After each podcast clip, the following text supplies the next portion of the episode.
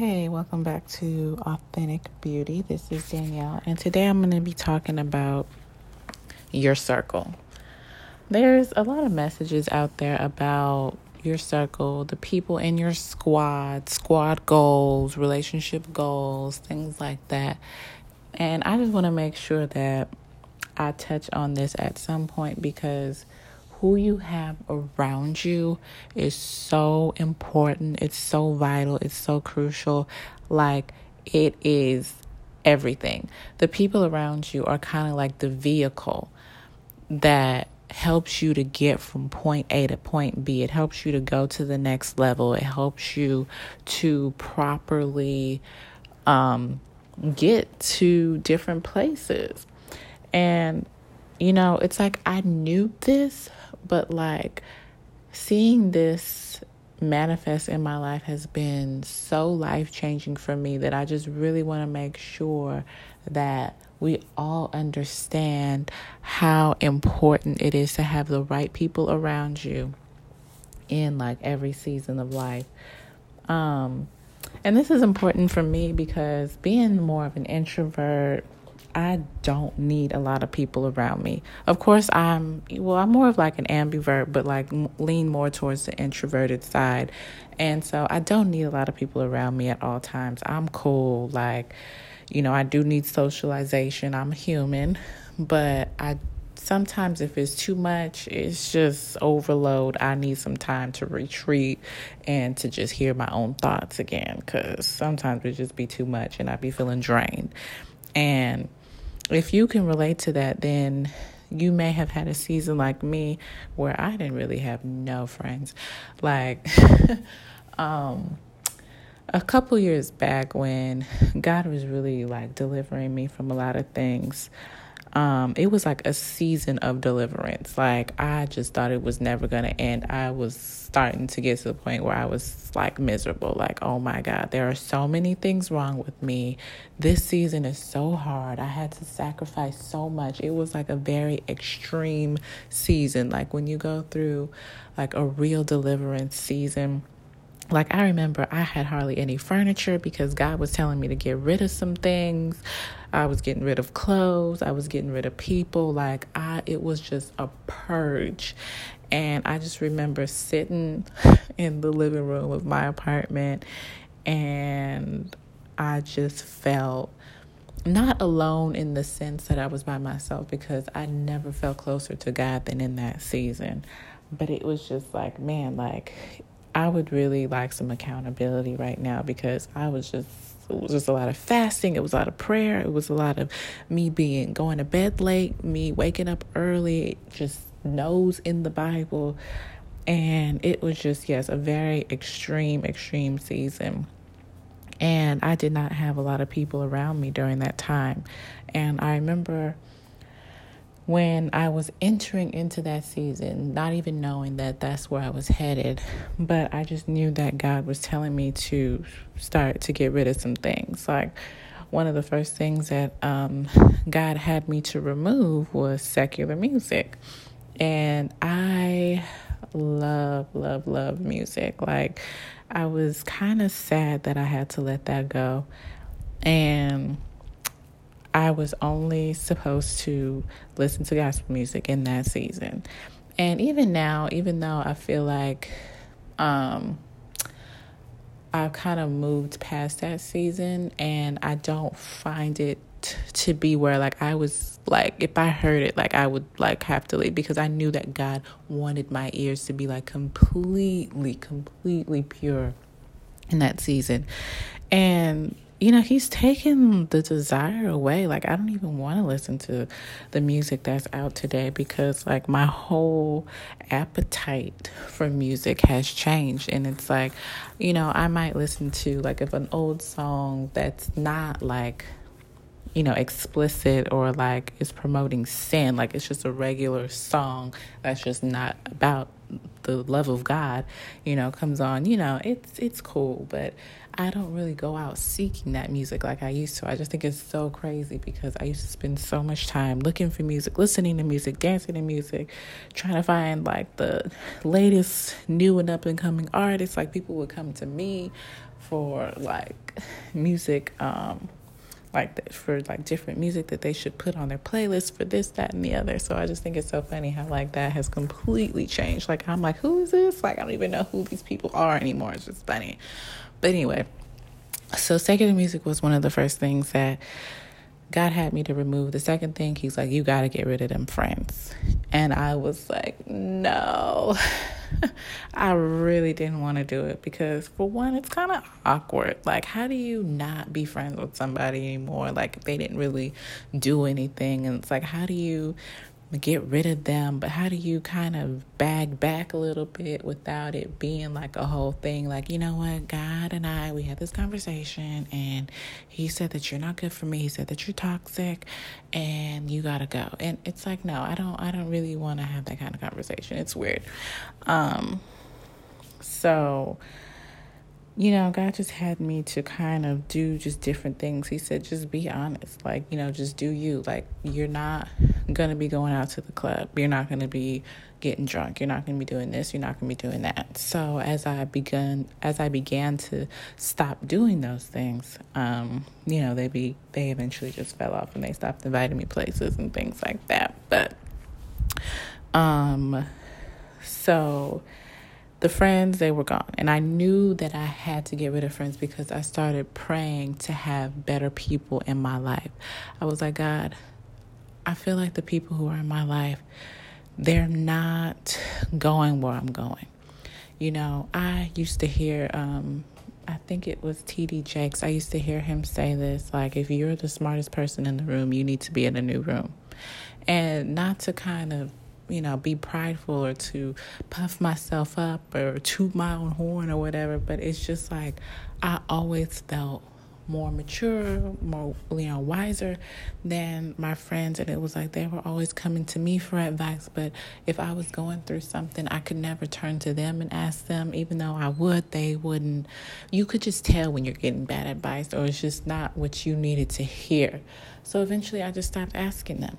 And I would find it funny that the things that they were coming to me with were things that I used to do, that I would have dealt with like two and three years ago. I'd be like, oh, yeah, I remember what that used to happen to me when I, you know, about three years ago. And it's like, okay, I remember when that became like revelation for me. I'm like, okay, if you have been through something two to three years prior than when they're going through it, that's letting you know that you need to have a different circle. You need to have different people around you who are kind of dealing with different things, who are experiencing life in the same kind of rhythm as you are. You don't have to be going through the same thing at the same time, but people who kind of understand your thought process, they understand your mind, they understand where you are, and they're kind of in the same boat as you. And so I began to pray for those people in my life. Like, Lord God, I know that there's got to be some people who are my age. You know, I know I'm mature for my age, but there's got to be some people, even if they're not my age, but some people who I can do life with. And that is when the deliverance process started to kick in full gear. The people that I was praying for, God was preparing me for them. I didn't realize like what a friend truly is and what being a friend truly entails. When you're like a friend, like a true friend, like really, it sticks closer than a brother. You know, God says that we're His friends. That you know that we that He'll that we show love by you know doing His commandments, and doing his commandments requires us to be submitted and obedient to him. He called Abraham his friend because he was submitted to him, completely submitted. And so a friend is not just somebody that you can hang out with on Friday night. Like I used to think that that's what friends were. We just hang out.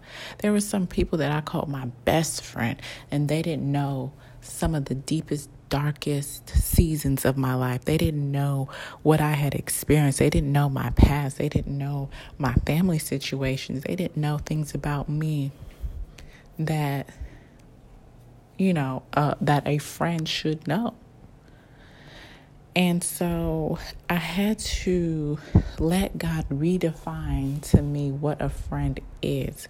I had to understand that a friend is going to say some things that I don't want to hear, but they're telling me what I need to hear. I had to get to the point where I would allow that kind of accountability in my life like that, where that person loved God more than they loved me. And it's like, okay, God's telling me that you need to do this and you know or i can see that you're heading down the wrong path. So i'm going to tell you because i love you enough to tell you that you need to change this and be stern about it and not sugarcoat things.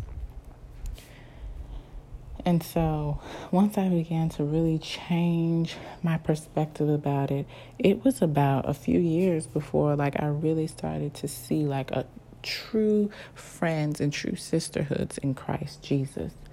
And I just want to encourage you if you're in that season where you are waiting for people to do life with, you're waiting for godly friends, you're waiting for sisters and brothers in Christ who love you and who are there for you, who can encourage you, who can bless you, who you can do life with. They are on the way, but God has to truly prepare your heart for them because sometimes we have this thing in our minds where we want people to be mind readers. We want people to just to break down all our barriers so that they can come and rescue us. And when we want people to be saviors, God's not going to allow that because he's there's only one savior, and that's Jesus. He's the only one who fits that bill in our lives. So we can't expect people to break down walls. It's not their job to do that. It's your job to break down your own walls, your own hesitations, your own limitations that's keeping you blocked from people so that the right people can truly come in. The Bible says to guard your heart, doesn't say to build up walls around it. And sometimes, and I had trouble with this myself, it, it can be hard to for you to be open. It can be hard for you to be transparent and vulnerable because you feel like the last time you were like that, somebody mishandled your heart.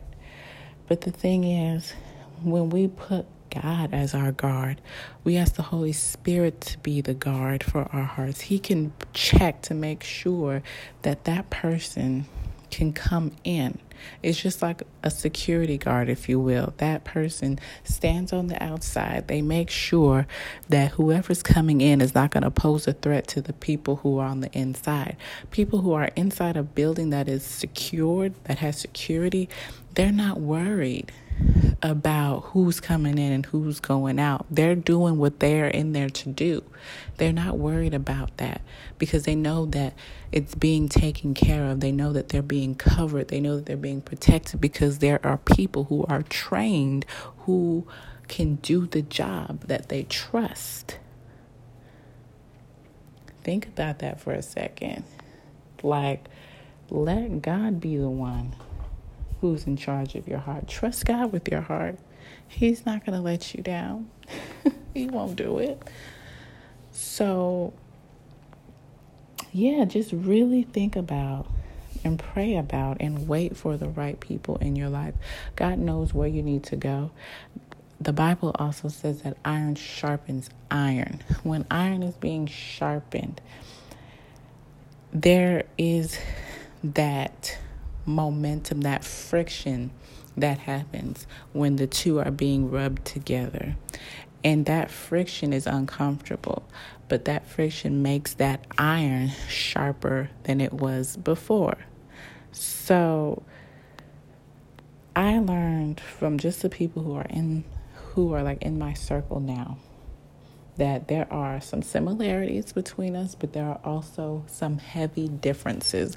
There is one particular person that I can think of, a brother in Christ that I have.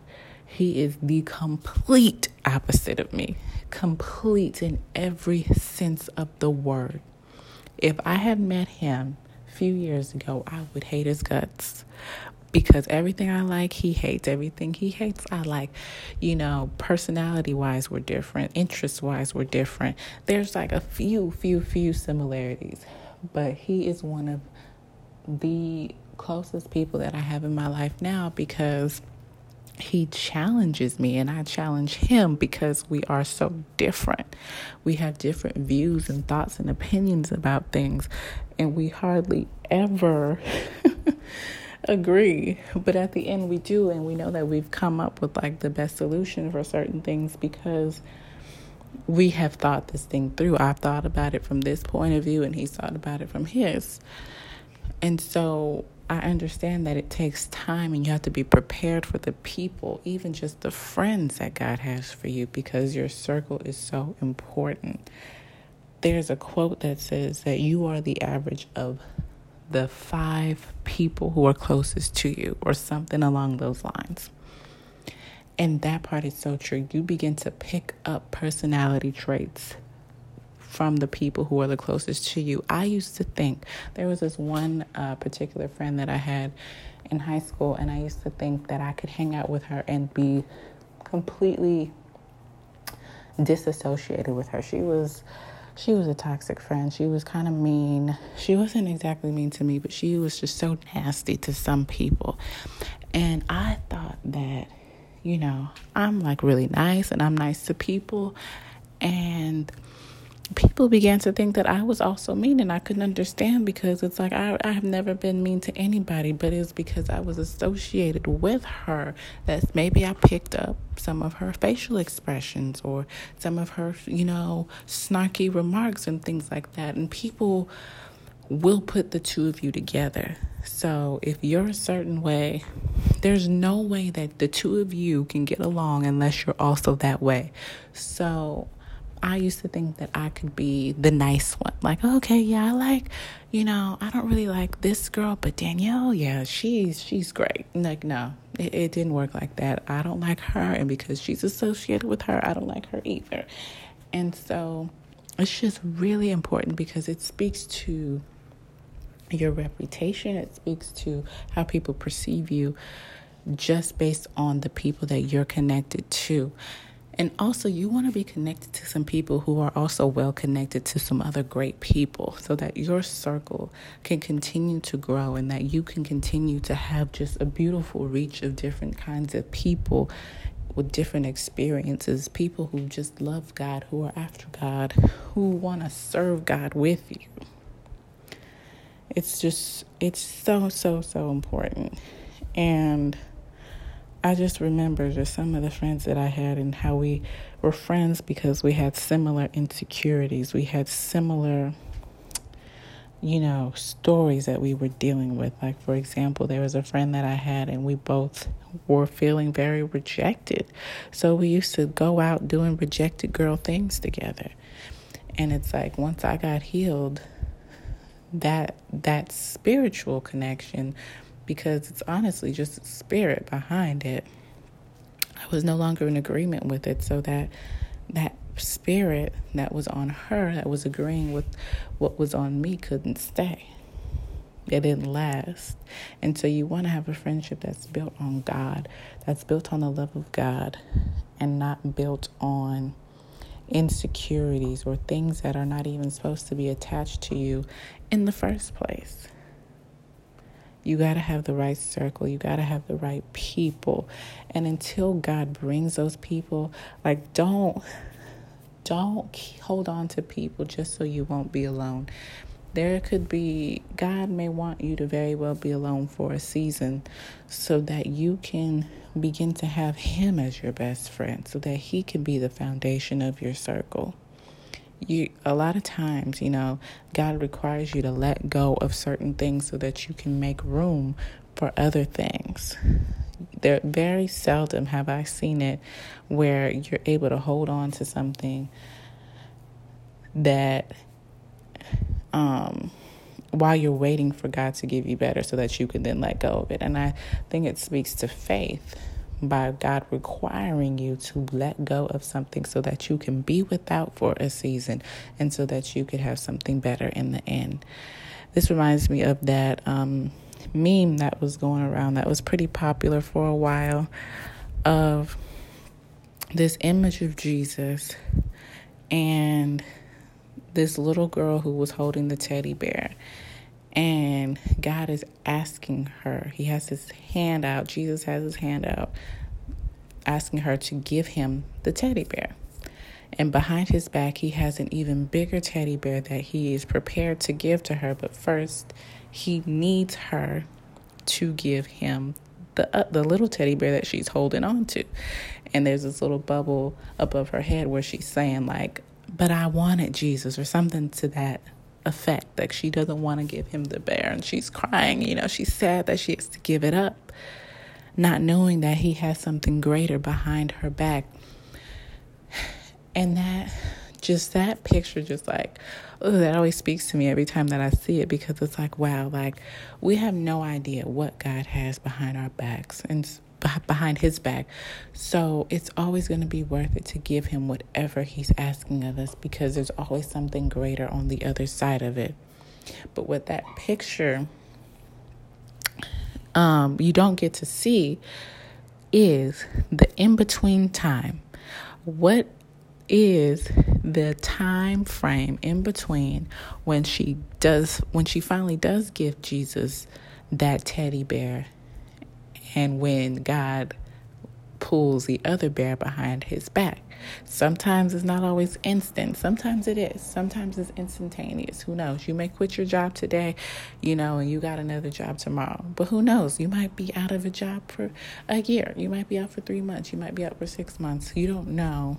It depends on what you do during that in between time that will determine when God can give you that bigger teddy bear. You have to be prepared. Your heart has to be prepared. You have to have the right perspective. You have to have the faith. Your faith has to be tried and tested.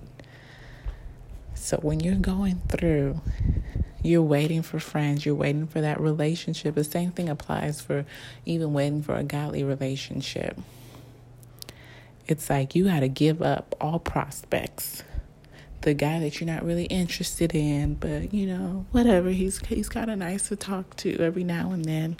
Or, you know, the guy at work who kind of flirts with you and you don't really like him like that or whatever, but you know, it just feels good to, you know, be wanted. And there is a season when you give all that stuff up and there are zero prospects and God hides you so good that nobody sees you, nobody's flirted at you, nobody's winked at you, nobody's catcalled you, nobody's done anything that even gives a glimpse of attractiveness towards you. And you feel like, oh my God, you look in the mirror like, is there something on my face? Is something wrong with me? Did I, you know, you sniff your armpits like, did I forget to shower? Is something going on? And it's like, no, you're just hidden what do you do during that hidden season? Do you go out and get a new wig? Do you go out and buy some new clothes, some shorter and tighter clothes? Do you come out from beneath the cover that God has you so that you could be noticed? Or do you just sit there and say, you know what, God, I may be waiting on this, but you know what, I'm going to look to you as everything that I need in this season. You are the one that I love more than anything or more than any person. You are the one that I want more than anything. Let me focus on being your bride than being somebody else's bride. Let me be intimate with you. Let me pray. Let me worship. Let me get closer to your presence, closer to your throne. Let me serve you as best as I can in this season. Let me do everything that you need me to do in this season. Prepare my heart for this, Father God, but prepare my heart for you. Allow me to be everything that you need me to be. Let me love you, Father God, greater and stronger. Help me to do that in this season, not saying, Lord God, when is it going to happen? What can I do to speed up the process? What do you need me to do? Like, no. Let Him prepare you. What usually when the waiting season is long, it's because you haven't fully began to recognize God as that thing that you feel like you're missing. So, like, let's say it's a job that you're waiting for.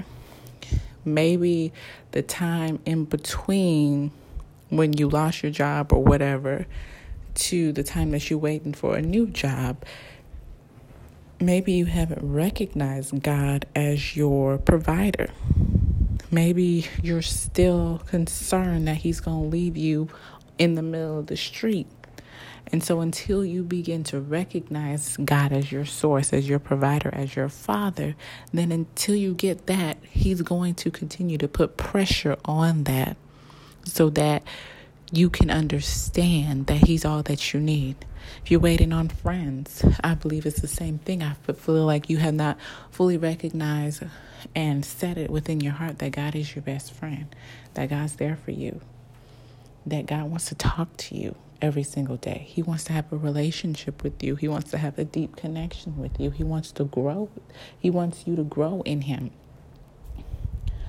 Same is true for a relationship. I don't think you, whatever it is about being in a relationship or about being married that you have a void in, is where you need more of God. So if you feel like you just need some companionship, you need to spend more time with God. You don't spend enough time with God because we should never feel lonely when we have God. Yes, we do need socialization. Yes, we do need people around, but you haven't recognized God as like your greatest companion.